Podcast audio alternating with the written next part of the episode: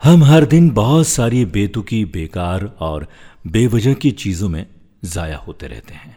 ज़िंदगी की तमाम छोटी बड़ी समस्याओं, मुश्किलों, दबावों के बीच हमने कभी ये नहीं देखा कि पड़ोस की पाँच साल की बेटी हमें देखते ही मुस्कुरा देती है।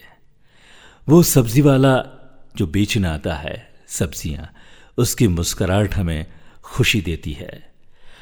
और वो पेपर वाला जब हमें मिलता है तो कैसे हैं सर पूछता है।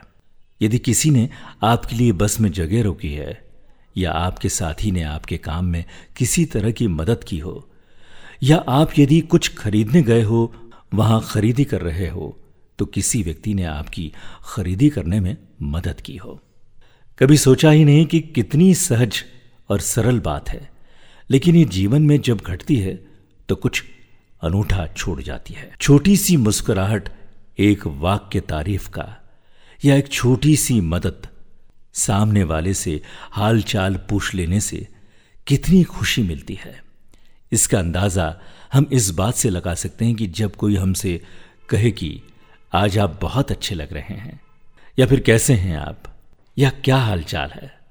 तो कितनी खुशी होती है। खुशी दोगे तो खुशी मिलेगी।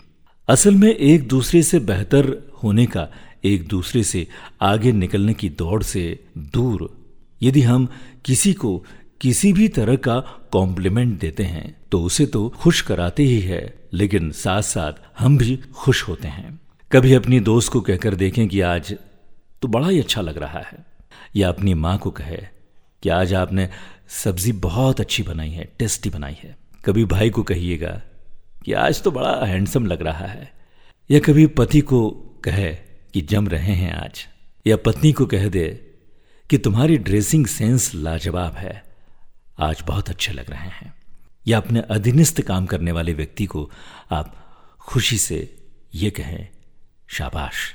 जब वो खुश होंगे तो आप अपने आप ही खुश हो जाएँगे। देखिए, एक छोटी सी तारीफ़ कितनों को खुश कर सकती है। इसी तरह किसी के काम में मुश्किल में। यदि आपने किसी की छोटी सी मदद की हो तो वो सामने वाले के लिए तो राहत की वजह है ही। खुद आपको भी खुशी देती है। छोटी मदद बड़ी खुशी प्रदान करती है। ऐसे वक्त जब मोबाइल की बैटरी या तो डिस्चार्ज हो गई या फिर बैलेंस नहीं है, कोई आपको आपके ज़रूरी कॉल के लिए अपना मोबाइल फ़ोन देता है तो सोचिए, आपको कितनी राहत महसूस होती है। उसी तरह यदि आपने किसी की इस तरह की मदद की है तो ये आपको खुशी देती है।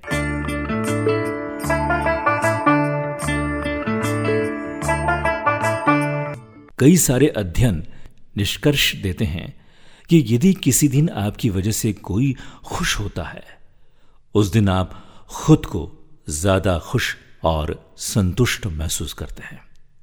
तो बस सोचिए कि आप खुशी कैसे बांटते हैं? ये दुनिया ऐसी ही चलती है, ऐसी ही चल रही है और ऐसे ही चलती जाएगी। याद रखिए सर्कल ऑफ़ हैप्पीनेस ऐसे ही चलते रहना चाहिए।